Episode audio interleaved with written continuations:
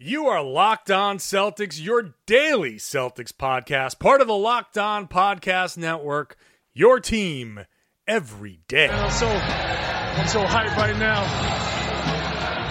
Anything's possible. Oh my mama. Oh my mama made it, ma. Anything's possible. Rainy days, jump shot fade away. This the best Celtics podcast day to day. I get excited about it every night about it. A real C's fan wouldn't want to live their life without it. Banner 18 in the making, we gotta make it. Best squad in the East and still we can't get complacent. Most winning franchise, so the history's ancient. You could tell them other guys to go and plan a vacation. Yeah, Karalis, Packard, and Jay King locked on, trying to get the 18th ring. The most in-depth coverage that you ever gonna hear. Well respected in the city like Russell's career. It's Raining J. Millie's. Welcome back. This is the Locked On Celtics podcast, and we want to thank you for making us part of your daily routine. We are here for you Monday through Friday, and this is the Friday show. So, welcome to the end of your work week. You made it. You did it. Good job, everybody.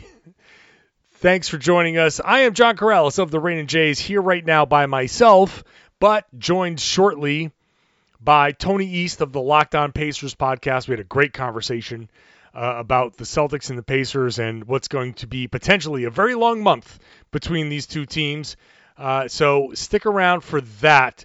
All of you new listeners, welcome aboard. Hope you enjoy the show. Maybe some of you are Pacers fans. I want to welcome you aboard. I very much encourage the cross listening between the Celtics and the Pacers podcasts and other teams. Like if we're if we face the Bucks, if we make it that far, then you should follow Locked On Bucks and listen to them and whomever we play. But definitely subscribe to these podcasts. It's just a great way to get to know the other teams in the league and and get really a very good local expert perspective, really in-depth stuff. So listen to all of these. Uh, every NBA team has a Locked On podcast. You should definitely listen to all of them because you you'll really get a good sense of what's going on with all of these teams. So definitely check them out, and you can subscribe to Locked On Celtics or any of these Locked On podcasts with the brand new podcast app Himalaya, as well as Google Podcasts, Apple Podcasts, and Spotify. And of course, you can get into your car and tell your smart device to play podcast Locked On Celtics or Locked On whichever other team, Locked On Pacers, if you so choose. So that's coming up. Tony East is coming up. But before we do that, just a couple of things that made news with the Celtics on Thursday, starting with a report on Yahoo that a Celtics fan was banned for two years for hurling a racial slur, the N word, at Demarcus Cousins when the Celtics played the Warriors in Boston. So, this is a report from Yahoo. I don't know what the. It's not been confirmed by the Celtics. Uh, when we go and talk to the Celtics tomorrow, when the Celtics play uh, the Pacers, we'll hopefully get a a statement or some more definitive word from the team. As the report goes from Yahoo Sports, Chris Haynes, that the this fan used that slur and has been banned for two years. The remainder of this year, not even two years, the remainder of this year and next year. Uh, I don't know what this means for that fan. If that fan, I guess, comes gets to come back after that, I, I don't know. Uh, the Utah Jazz, after it was revealed that Russell Westbrook in that viral video where he threatened basically to fight a guy and his wife, it, it turns out that another fan, that fan was using uh, racially insensitive uh, language towards Westbrook. I'm, I'm, choosing my words carefully here, but uh, that fan was banned for life. Another fan was doing the same. It was found out after that, and that fan was banned for life. Why the Celtics chose to ban somebody for two years? I, I don't even know if it was the Celtics who chose to do that, if it was the security that's hired by the TD Garden. I really don't know the answer to that. Uh, I assume because it was during a Celtics game that the Celtics had a hand in that, but I, I, I shouldn't say that the Celtics chose to do this um, because I don't know for a fact that the Celtics are the ones who chose to do this. So that's a question that we will ask. And why a fan would be allowed to come back after after that is is a a question that I need to know the answer to. This is not okay. Like we, this is 2019 and it was never okay, but like it's time to just everybody everybody just get on the get on board here. I, I don't even know what words to use because it's just so frustrating. It's just so. And why? Why at this point? Why are we so hateful? Why? Why? Why are you using this language? Why? Because he's on another team? I'm no fan of DeMarcus Cousins. I don't like DeMarcus Cousins. I've never I don't know him personally. I don't like him as a basketball player, but he's still a person. And to use this language, it's disgusting. I don't want that guy. I don't want that fan in that building. I go to work in that building. I don't want those people in that building. I don't want to be in a building where people, quote unquote, fans are out there hurling this language. I don't want to be walking by these people who are using this language. I don't want to be in the building with those people. That's just no. It can't it just can't be. It can't be. We can't and and we all have to work together to get those people out of that building. This has no place. No place in society. No place. We got to work together. If you see it, if you hear it, call that person out, get security, kick that person out. And if it's if it's a word you choose to use, get out of here. I, stop listening to the podcast. I don't want you. I don't want you. Block me, I'll block you. I don't care. We can't have that. Not now, not ever, but especially not now. Not moving forward. Come on, man. I it's just infuriating. It's infuriating to me that somebody would use that language. And Boston's got enough problems. Boston's history is is not great. And the conversation around Boston being a racist racist city, uh, it's it's problematic. Um, and it's it's a conversation that uh, it, too many layers to talk about on a, a Celtics podcast, but it's a conversation that's worth having. And has, does Boston have a racist history? Of course, every city does in America. Of course, every city does. Uh, and there's still it still exists in Boston, just like it exists in every city mo- around America, and hell, maybe around the world. Um, it's disgusting to see it, and uh, the Celtics have to answer for why it's only a two-year ban. I'm going to leave it at that. Not because I want to, but because it's going to be a long podcast and you're not here for this. But we're also here because this is something that's happening in the city, in our city, with our team. And one of the things that I love about basketball is that it is supposed to erase all of this. When I, as a basketball player, and even though I'm old and fat and washed up, I still consider myself a basketball player. And whenever I walk onto a basketball court, I want to be joined by four people who are going to help me win a game. And I do not care. I do not care if you are black. I do not care if you are Asian or whatever race. I do not care about your religion. I do not care about your sex. I do not care about your sexual orientation. Basketball, I want to be out there with four other people that are going to help me win a game. And when I'm watching, I want to be sitting around people that enjoy the game the same way that I do, regardless of who you are, color of your skin, who you pray to, or if you do not pray at all. I do not care if you stand or sit to pee. I do not care about any of that stuff. Basketball is supposed to erase all of that. Sports is supposed to erase all of that. That's what I love about sports the meritocracy. If you're good, you're good. If you are good, you are good. And if you know what you're talking about, you know what you're talking about. And if you love the sport, you love the sport. Then you can hang with me and we can be friends. That's what I want. So that's what I'm talking about here. And that's what this podcast is about. We're out here to have some fun. We don't do the jam which jam of the game just for certain people. It's for everybody, man. We have fun with this. So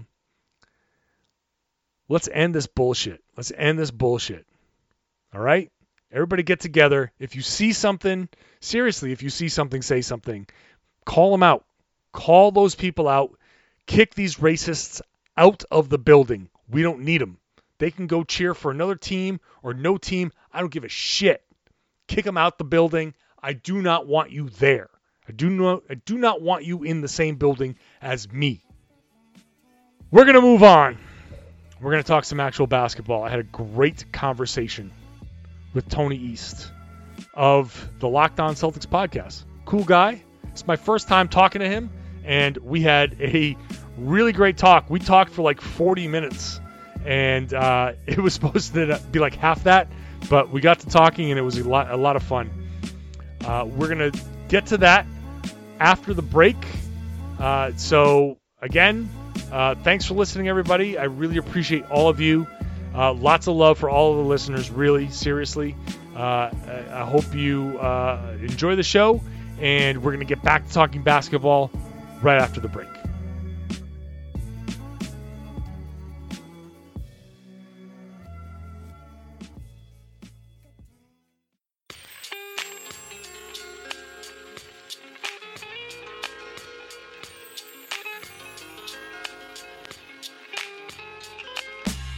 All right, Celtics and Pacers, Friday night. This will be potentially the first of nine times these two teams could face each other over the course of the next month. We are going to hate each other. And joining me now to discuss our future hatred for one another is Tony East, co-host of the Locked On Pacers podcast, and he covers the Indiana Pacers for the West Indianapolis Community News. Tony, what's going on, man? John, I'm good. I'm riding the high of a of a Purdue basketball victory. Indiana basketball can only uh, can only go down from here, which does not bode well for tonight's game. All right, let's talk about this. So we've got um, really we're at a point where it's only going to be who hosts, like who gets home court here. Yep. So let's talk about our confidence in our teams. First of all, so. Okay. Uh, it's I shouldn't laugh. That just gave it away.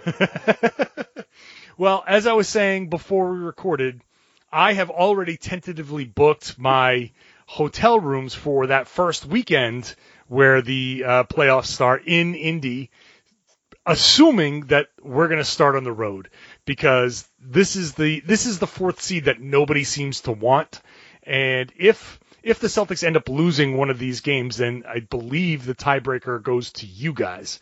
So, oh, oh, I I have not seen the same thing. Okay, what do you? Wait, did you say if they lose both of these games? Am I zoning no, out too the, much? the winner, the winner of if if somebody if if somebody wins both games, then that's that's the Yes, tiebreaker. yes. that's the tiebreaker. Correct. But if one of if if you win one of these games, then I believe the tiebreaker goes to you. Like if the teams It's- split, then it gets down to a point where It's I think a conference record, and they're tied in that too. yeah, it, I think you get down to like a fourth or fifth tiebreaker that Yeah, is is in Indy's favor. I it's it's like record against playoff opponents in the East or something. Yeah, yeah, yeah, yeah. It's it's weird.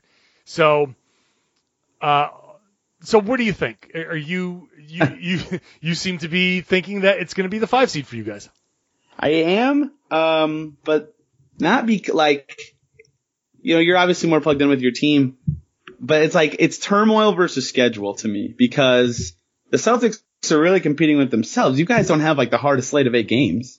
Uh, besides the Pacers twice, of course. Um, the Pacers play every single game they play the rest of the way is against an East playoff team except for their final game in Atlanta. Um, and the Hawks will play nobody. Their starting point guard will be someone I've never heard of before in that game.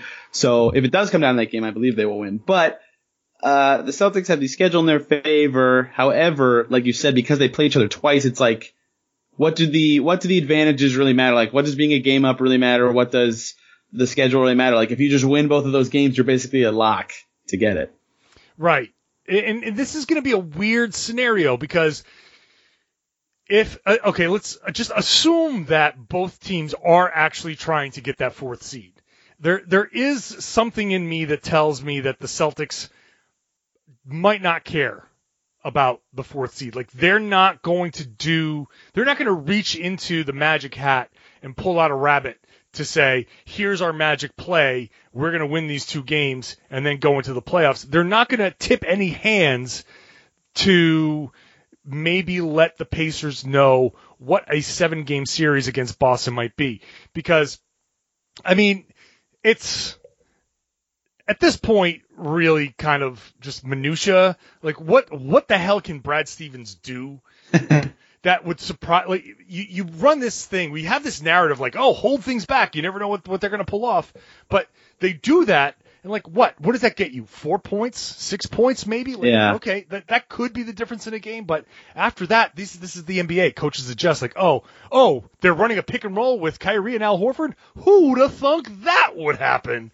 So that's I, there's going to be some like holding back and not tipping every hand, but at the same time, what Boston needs to do most is just play well and stop being stupid. Like that's our our motto right now for the Celtics. Just stop doing stupid things. Stop doing stupid things. Stop being like morons on the court and and play actual good basketball. You'll be fine. Um, so that's the focus. And if that if that means you got to do certain things to to um, get to that point, and it, it's not necessarily going over the top to win one of these games, then I don't think Boston's going to go crazy. Be like, we have to win this game. Like, Oh, wow. Or else it's all like like I don't think that they're in that spot necessarily. They'd like to. Uh, they're better at home than on the road, but I don't think that they're just dying, absolute dying to win these games. Uh, I think the Pacers are. Yeah. I I don't have it in front of me. I wish I did. Mark Monteith is one of the Pacers.com writers. He's fantastic. He wrote an article about the Pacers wanting home court really bad, and one of his big points was in in in series where the Pacers were the home team, they're 15 and five, and when or no, they're 20 and five, and when they're the road team, they're five and 15. So it's like historically, it's been a massive deal for this Pacers team. Mhm. Now, obviously, obviously, like when you're the road team more often than not, you're like the eight seed or like the six seed. So like, whatever. Sometimes you're the worst team. Like there's obviously a bunch of variables there, but it obviously matters a big deal. And when one team has their superstar and one team doesn't, you need every advantage you can get. Now I understand from the Celtics side where they're like, maybe, I mean, maybe I'm at off base here because I don't cover the team, but I, I'm assuming the Celtics will think they're better and think they can win regardless if they get it or not. And that would be the reason that not that a team will give more effort or not, but like the Pacers might take it more seriously in terms of winning the head-to-head games. Yeah, I, I think right now for the Celtics, they're they're looking to more get their matchups, and they're Yes, kind of think, um, yeah, like they're they're going big right now on the uh, Horford and Baynes pairing. They need to see Oh, how hell yeah. The the Horford and Baynes pairing will will work, and they need to get those guys more reps, more time on the court together because both those guys have spent time injured. So, um, first of all, how do you see the Horford Baynes pairing working against the Pacers? Well, let's just start with that. I'll just throw that out there first. Wow, I, I said wow out of excitement mostly because so this is this is mostly unrelated to the series, but a necessary concurrent. Um, obvi- like if you know anything about the Pacers, they have two centers, Miles Turner, Domantas Sabonis, uh, and and the consensus around the world is one of them will eventually be gone. um, because you can't pay a bunch of two guys to do one position. So the the fallback for people like me is if they can work together, then you can keep both, and they're both very, very good. And that the likely scenario is if you try to find a way to work in two guys who are very good and fit in your culture. Uh, this regular season, they've done a good job, good enough job together. But it obviously doesn't matter if they suck together in the playoffs. But they can play more minutes together should the other team have two bigs on the floor. Lo and behold, should there be should should there be a scenario where it's Horford Baynes for the Celtics, that makes me happy if if that is the wrinkle because that allows the Pacers to experiment with something that helps them in the future and something that's been moderately to decently successful for them. Uh, the offense can't really score with those two on the court, but the defense is unbelievable. Like something like a 99 defensive rating when they share the court together. Um, so head to head, like Horford is far and away the best center of that group. And I don't know how, like, what the perfect answer is for him. I'm sure Turner can defend from the rim a little bit now, so they'll just try to match that up and hope they can get away with it. But uh, uh, when it's a lot of brute force like that, uh, I I think the Pacers match up decently well, just given their personnel and that Thad's such a scrapper when he's in the game. But if that's a wrinkle they haven't seen, it could throw them off, especially because I mean all four of their games this year are going to be vastly different. Like Vic played in the first two, but one was a 30 point blowout, and like now it's a different Pacers team who has Wes Matthews, and the Celtics have their new guys. I guess that might just be Greg Monroe, but they're different. You know, it, it it's hard for me to foresee like some wrinkle being the di- the thing that makes me go, oh, that that Celtics won because they were able to pull out Baynes and Horford. Like I'm given the Pacers personnel, I'm not like so scared of that being the thing that changes the series.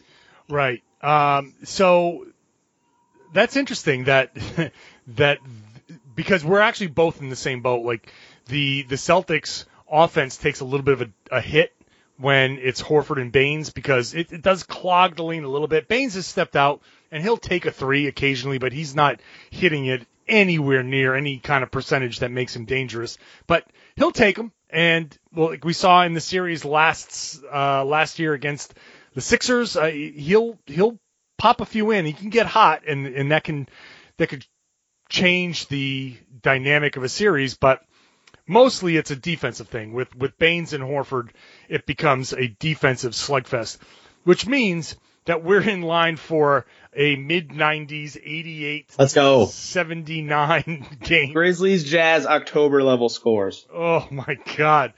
But that's kind of really what we have to look forward to. I mean, when you look at the the possibility of two teams, they will play on March 29th and the last game of the series could be at the end of April, maybe beginning of May. So two teams playing each other nine times in that span, potentially, that's like, at some point there's going to be a fight. Like, right? Like, at some point. Who's the most likely? This is good content. Who's the most likely guy? On, oh, it's Marcus smart. Smart. Uh, duh, duh, never mind. I know the answer to that question. Marcus Morris. I'm Marcus, one of the Marki is going to Mar- be involved. I was gonna say Mark guy. Is that a thing? Do you call it Mark guy? We, we've we've called yeah the oh, I love that. I wish we had two players with the same name.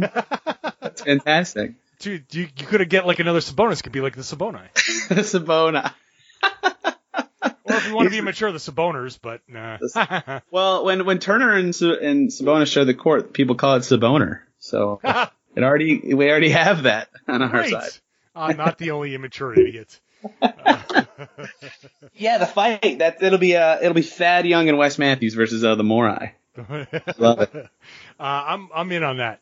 Uh, that's that's inevitably like, but that's what happens. It's like um, when you hear about a fight between teammates towards the end of training camp. They're just sick of each other. Yep. And by the time you get to game five, let's say, and that would be the seventh game. Like everybody knows everything. There's no wrinkle that anybody could put out. No coach, no player. It's like everybody's put all their cards on the table. And this is why you talk about the playoffs, the best player wins generally, because everybody knows everything. Everybody knows the plays. Everybody knows the defense. It's just a matter of which guy is going to make the play and beat another guy to a certain spot and and do that often enough to win a game. And you do that often enough in as, as many games you can to, to win a series. Like that's Well, thank God the Pacers. The, thank God the Pacers have Kyrie Irving.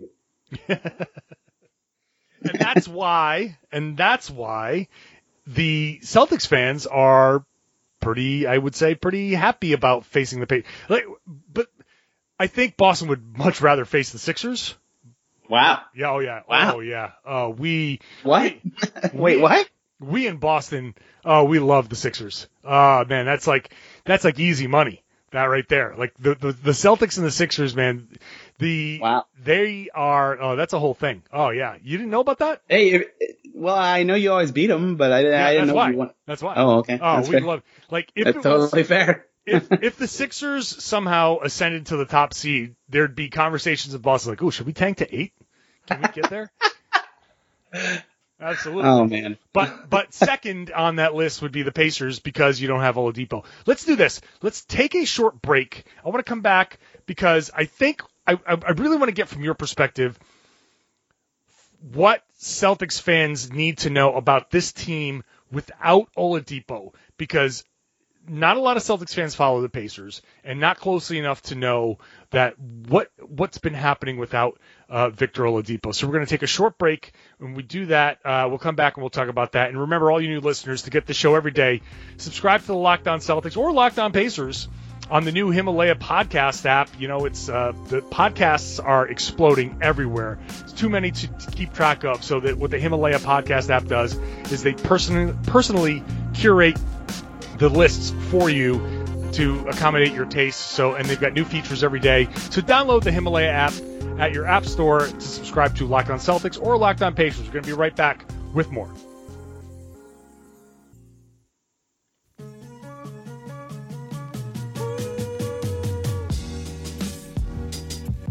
Victor Oladipo goes down with just a horrible injury. I mean, that torn quad tendon. God, I can't imagine an injury like. I mean, I, I shouldn't say that because Jusuf Nurkic just happened, but that torn quad tendon is a brutal, brutal injury. And we thought, well, there go the Pacers. That sucks because uh, outside of being a conference rival, Tony, the Pacers are just an, an eminently likable team. Like we just you can't not like the Pacers. You can't not like Victor Oladipo's story. All of those guys are just likable on that team, the whole situation, and maybe even more so now that they've banded together and continue to fight. And now I know you're in a very, very brutal stretch of the schedule, and this is a little bit of, you know, to use the uh, old cliche, chickens coming home to roost a little bit. but it's it's been amazing, and I, I just kind of want to get your sense because one thing that's been coming up recently is that this Pacers team is reminiscent of last year's Boston Celtics team that lost Gordon Hayward early and then lost uh, Kyrie Irving uh, towards the end of the season and still made it to the conference finals and just ever so close to the NBA finals. So just for a Celtics fan who might not have been watching or not watching closely enough, how has Indy still maintained themselves? They're they're still the fourth seed in the East after all of this. Uh, a, a team effort is the cliche answer because, duh, like you don't have a star anymore. Everybody has to step up.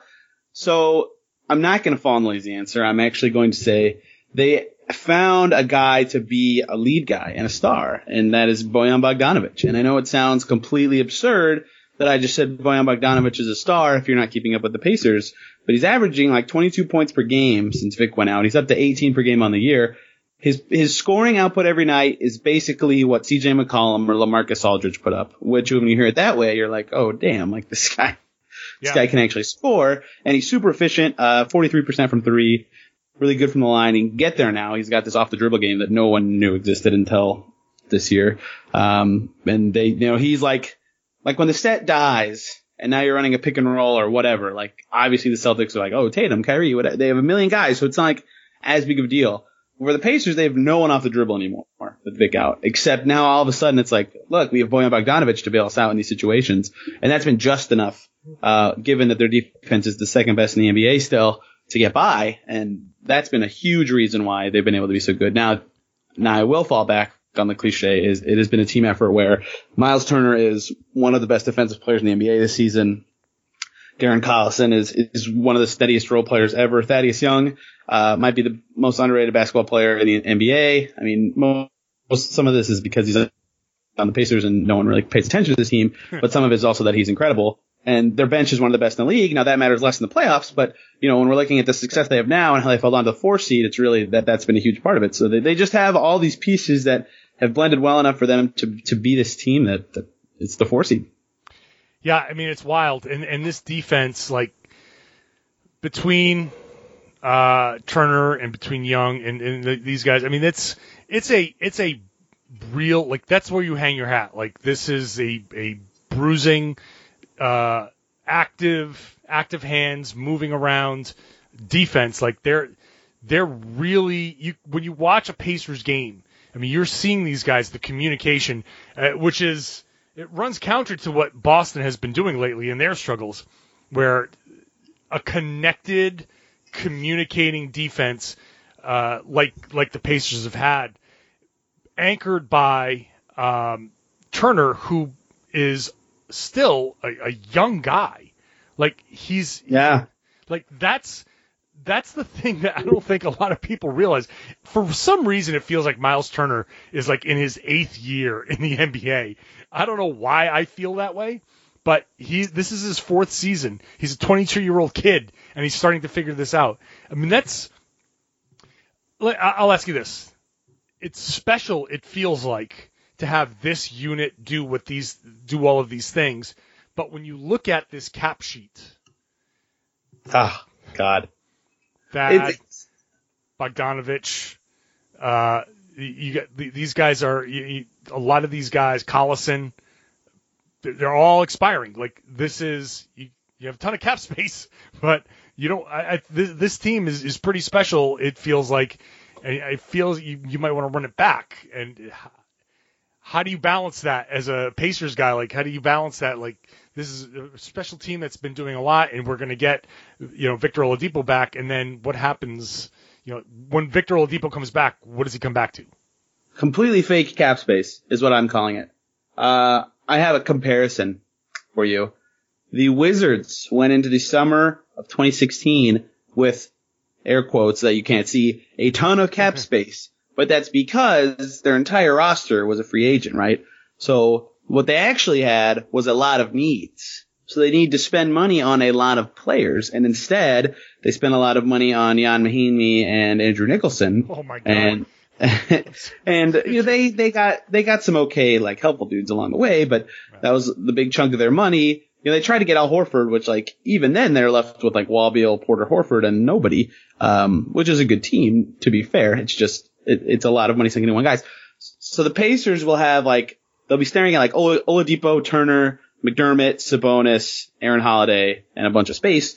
So it's like yeah, you have cap space, but you have to sign like three forwards and another guard and maybe a third. It's like it's not real cap space if that makes sense. right. So, but at the same time, like I'm a human and I love hope. Like Daryl Morey talking to Zach Lowe said it best. Like the NBA sells hope. So you so you look ahead and you saw this space and you're like boy, oh, oing, like oh my god, we could we can get Kemba Walker, we can get Jimmy Butler. Like we can't. We're Indiana, but we could think like that. And that is the next step for a team that is like knocking on the door of being a conference finalist team. You're right there. So it's hard not to think that way at the same time.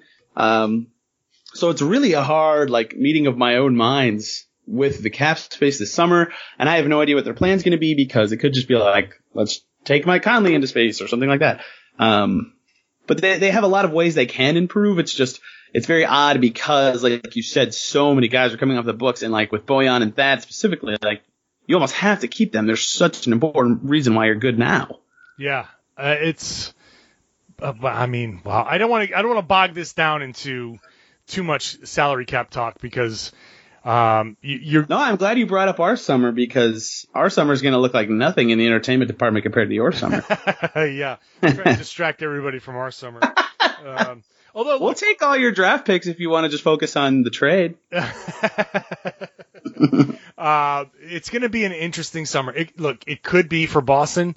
It could just simply be Kyrie comes back, they trade for Anthony Davis, and they roll out a team that's AD, Kyrie, Hayward uh, after a summer and it, the improvement that he's shown, Horford, who would still be around, and You think he opts in? That's an interesting thing for me. What's that? Do you think he opts in? That's an interesting debate no, for me. I don't think I, my my ex- expectation with Al Horford is that he opts out and re-signs a five-year deal that starts in a team-friendly range of I agree. That's exactly what I think he does. yeah, I think something like 17, 18 million to start, and then this way he gets because he, even he might be able to get like a two-year deal, a three Two for 50 or something. Something Yeah. like that, where he gets 50 million, but he won't get what he gets in year four and five Right. the Celtics. Um, like and it's at this age, that stability, being in the same city, uh, even if he gets traded towards the end, like he could just, you know, whatever, retire and whatever, you know, it, it's.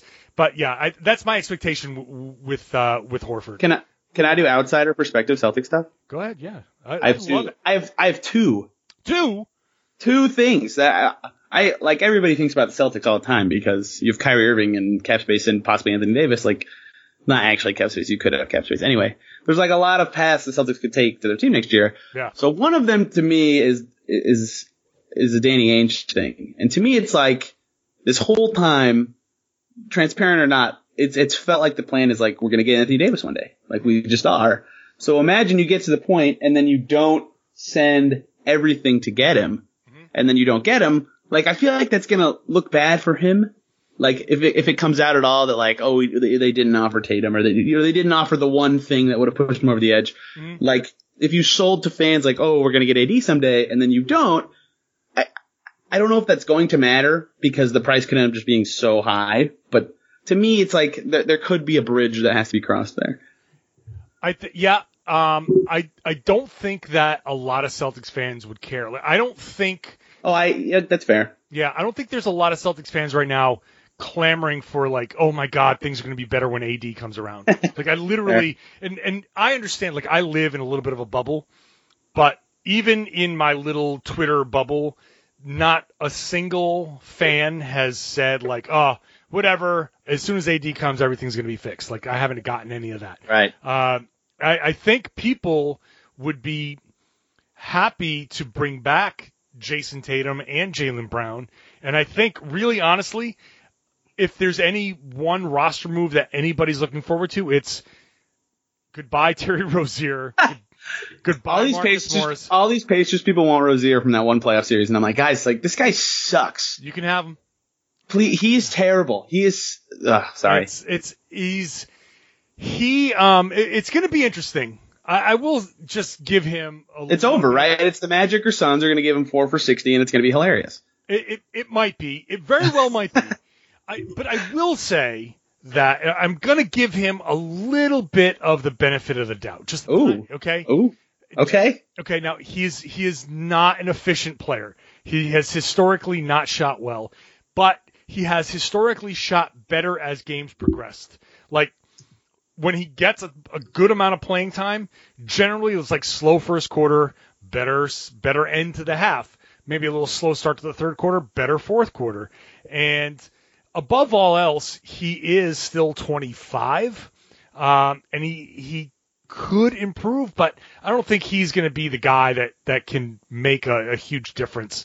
Um, if if he gets his money and he feels comfortable in a role and he's a starter that gets his 30 minutes, then maybe he can settle down with some of the things that he does that drives Boston crazy. I that's maybe. That's that's me just being uh, like positive and optimistic about him. That might just be who he is, and some of those pull-up shots that he takes can just be. Mm. I'll tell you what. There have been a number of times, and like that Charlotte game where the Celtics collapsed, he was a, a, a big culprit in the. Uh, oh, we're done with the ball movement because we're this game is decided. As soon as the game is decided for the Boston Celtics, they there are a few guys that are like, oh, great, it's decided. All right, time to pad my stats. And Rozier is definitely one of them. And I think that has to do with his contract. And I just wonder if, like, in the playoffs, he didn't. It didn't feel like that. So I just wonder if that if that contract is out of the way, if he can get back to just running an offense or whatever. I will also say this about Rozier: not really a point guard. He's he's an off guard. He Ooh. He's not really the guy you want handling the ball all the time. He doesn't see the floor particularly well. He's maybe the worst. Instead of at- handling the ball, how about sitting on the bench? yeah, that's that's a that's generally a place where, where Celtics fans would love to see him. Uh, he might be the worst player in the NBA at throwing alley oops. Like there is Wow. No one ver- throws I love alley oops. Oh my god, there was an alley oop he tried to throw. Uh, God, where was it? It was it was at home recently. the ball went uh, like about two feet from the top of the backboard. It hit on the side. It was bad. You gotta Wow. look it up. I don't know. I, I don't. There's a way to look it up. All right, you had another point. You had two points. Oh yeah, I did. And then I thought of a third, but I don't want to do three. Uh, But but yeah, my other one's comedy comes in threes. So that's true. My my Tatum my oh my other one is a Tatum one. I just gave it away. Um, I think I would bluff with him if I'm Ainge. I think I I think I would say yeah, you know what? Yeah, we'll offer Tatum, and the second it happens, I'm not doing it. Oh, I'm just really? not doing it. Yeah. I I don't know. I just I feel like you can still have the best offer if you're the Celtics even without him. So I I I'd say nah, never mind. Yeah, I mean, I think the goal would. Unless the Knicks get the number one pick, no one else can beat the offer. I, I, I'm I'm all in on Zion to Atlanta. Like that, Oh, me too. Oh my God, I would I'd would buy just season tickets amazing, from here. that would be amazing to watch. First of all, second of all, Atlanta's not trading any of those guys. They don't give a shit. They're, that's No. That's a perfect place for him to go. They'd win four. young. They would win four titles. I I don't. I, Yeah. Maybe not, but I I would love that team. It would be. I mean, between him, Trae, Huerter, Collins. I mean, that that team is just like just so Stacked. fun, young, exciting. Like just too young and stupid to know anything. They'd be might be the worst defensive team in the league. They'd have to win games like 150 to 145, and that would be just amazing to watch. They they could trade every other thing for Rudy Gobert, and then then they fix it. That would be amazing. But that would also take Zion out of the running uh, for uh, a, a trade. So That's true. Uh, I would I would love like in the ultimate ultimate best case scenario. And okay, let me just preface this by saying that certain things have transpired that are in basketball senses beneficial to the Boston Celtics, but I do not I, I wish they didn't happen. For example, Brandon Ingram had a blood clot. I, I do not wish that Brandon Ingram had a blood clot. I wish that Brandon Ingram was healthy. Now, though, in the reality, But- the si- but in the reality, like in the NBA reality, if you just say, like, I I don't want this to be the case. However, New Orleans is looking at the Lakers offer, and Brandon Ingram is the the centerpiece of that offer, and you have to have pause because he may clear medical records and he may be healthy, and you have that fear of. But if he gets another blood clot, then he becomes Chris Bosh, Yep. and you lose the centerpiece of your trade. So that significantly diminishes the trade value. So And thankfully, Lonzo and Hart are also very healthy. Yes, right, exactly. But so I, th- th- this is the situation. So it, it's not that I'm reveling in it. I don't want that. I, that's I, I want everybody to be healthy. I want everybody to be. But the reality is what it is. And now Boston is in a situation to say, well, do you really want Brandon Ingram? We've got Jaylen Brown, who's been playing amazing, like, and Jayson Tatum, who you pick one, pick one, we'll keep the other. But you can't have both anymore. Like that's Yeah. where Boston is, and I think Boston fans will kind of be like the way Jaylen Brown has been playing lately. I think Boston fans would be like, yeah, we- we'll keep if we can keep one of those guys and get Sweet. Anthony Davis. Holy Sweet. shit! Like holy shit! Like Yeah. that's then you know Warriors East like that. Then I would convince. I- I would try to convince Kevin Pritchard to pack it up for a year. You're not winning these next year. Just pack it up. pack it up and then and then what? What do you do though? Uh, hope you guys don't keep don't retain AD. I don't know. I don't know. Um, yeah, Jaylen Brown demands the max, or he walks. I, I don't know something. yeah. Well, that's gonna be okay. So let's um. Uh, Let's, Sigh. let's wrap this up. I Yeah. feel like we're going to be talking a lot over the next month. Off the rails. um, the this the Pacers now come into Boston and it's a Friday night and you are uh, struggling a bit, losers of four or five. Yes. Um, and you gave up against Oklahoma City just a little 24 nothing run. Uh, this now in Boston is the uh, front end of a back to back. How how do you see this going for your guys? Uh, I think, you know, the, the Pacers are good at like when motivated, they will work their ass off the whole game. And Nate McMillan can walk into the locker room five minutes before they run out on the court and say, the winner of this game walks out of the building the four seed. You know, that, that's the whole speech. Uh, you're fired up for the whole game.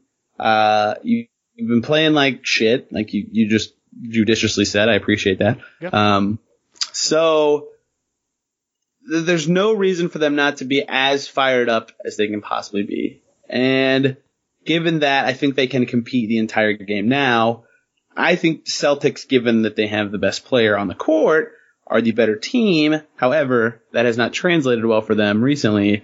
So I think the Pacers have a as good a chance as anyone would in this scenario. However, I also I I don't know. Like I'm an outsider. I, I I've said that many times to you, but I just feel like you you can't tell me if you're a guy who like if we win we jump this team in the standings. Like you're not gonna have like a little bit more edge. Like I feel like the Celtics are also gonna be like a click up, and that makes it harder for the Pacers to overcome. It is a little bit different for the Celtics at home versus uh, That's on true. the road, and like That the, is true. The Celtics have been pretty good at home. Uh, we're we're both very similar. Like both very good at home. Neither of us very good on the road. Both struggling at the same time. Um, but both weirdly like still have a lot of positive things to kind of hang our hats on. So uh, the, I could very much see each each team splitting this and getting down to the weird tiebreaker, and then it just comes down to like who finishes strong. Like just because they split doesn't mean like they're going to end up the season tied. One team could still end up ahead of the other, but um, I, I wouldn't be surprised at a split. But that I, Uh oh ooh ooh I got one here. Ooh. Actually, what Actually, John, if they split and end tied, because they both have every single game the rest of the way against Eastern Conference opponents, the Celtics would have a better record against the East in that scenario because they'd have to win one more game than the Pacers the rest of the way to be tied. oh So if they split and finish with the same record, the Celtics get the tiebreaker. really? Yes. Yeah. All right. Who did I see? Adam Kaufman, right? Is that a Celtics guy that exists? He is. Is that a Uh, name that yeah, that's a that's a guy that's in Boston. I think that's who it was who tweeted that, and I looked into it and I said, yes, that is accurate. If, Okay. If, if they split and the and and if they split and finish with the same record, the Celtics get it.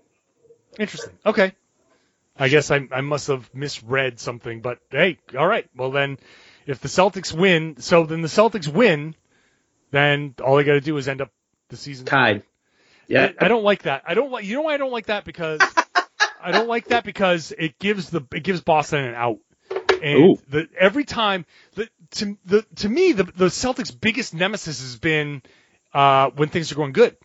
Like they they don't the- the Celtics pattern has been that when once things are going great, that's when they screw up the most. Like that's why they blow these big leads. That's why they the, their their worst moments have been the blown lead against the Clippers, the blown lead against the Lakers, the blown lead against Charlotte. The, when they get up big, they say, "Oh, right, time for me to cash in and get my numbers."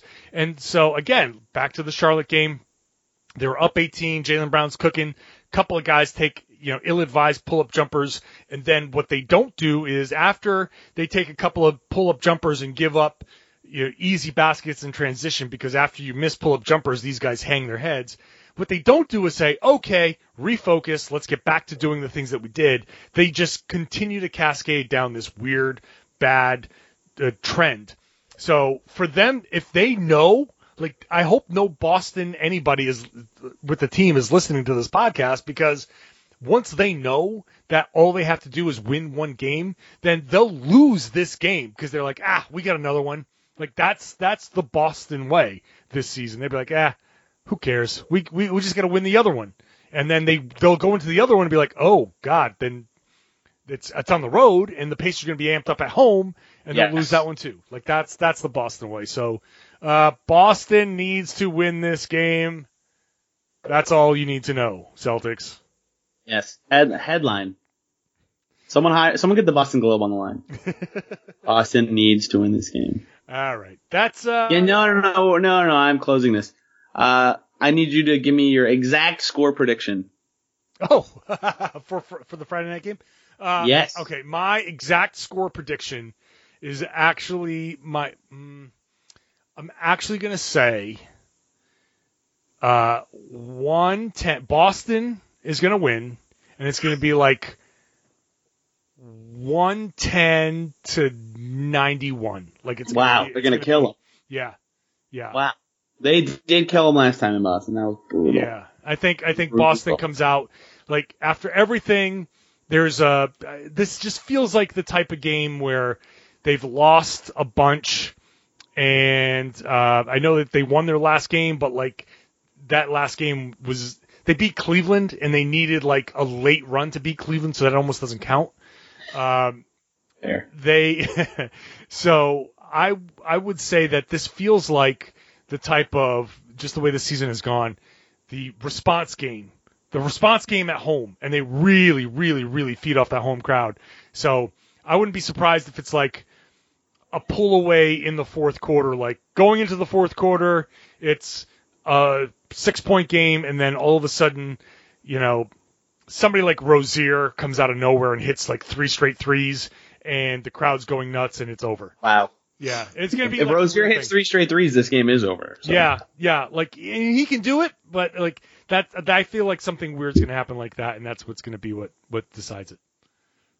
That, that, that's a good answer. Sometimes I just, one time I've just wanted to like Price is Right somebody and just be like, well, I think it's going to be 110 to 92. Idiot. but I've never done it.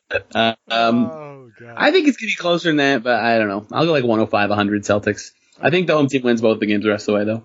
I, I, that would not surprise me at all. That's very on brand for both teams. Chaos, baby. My favorite.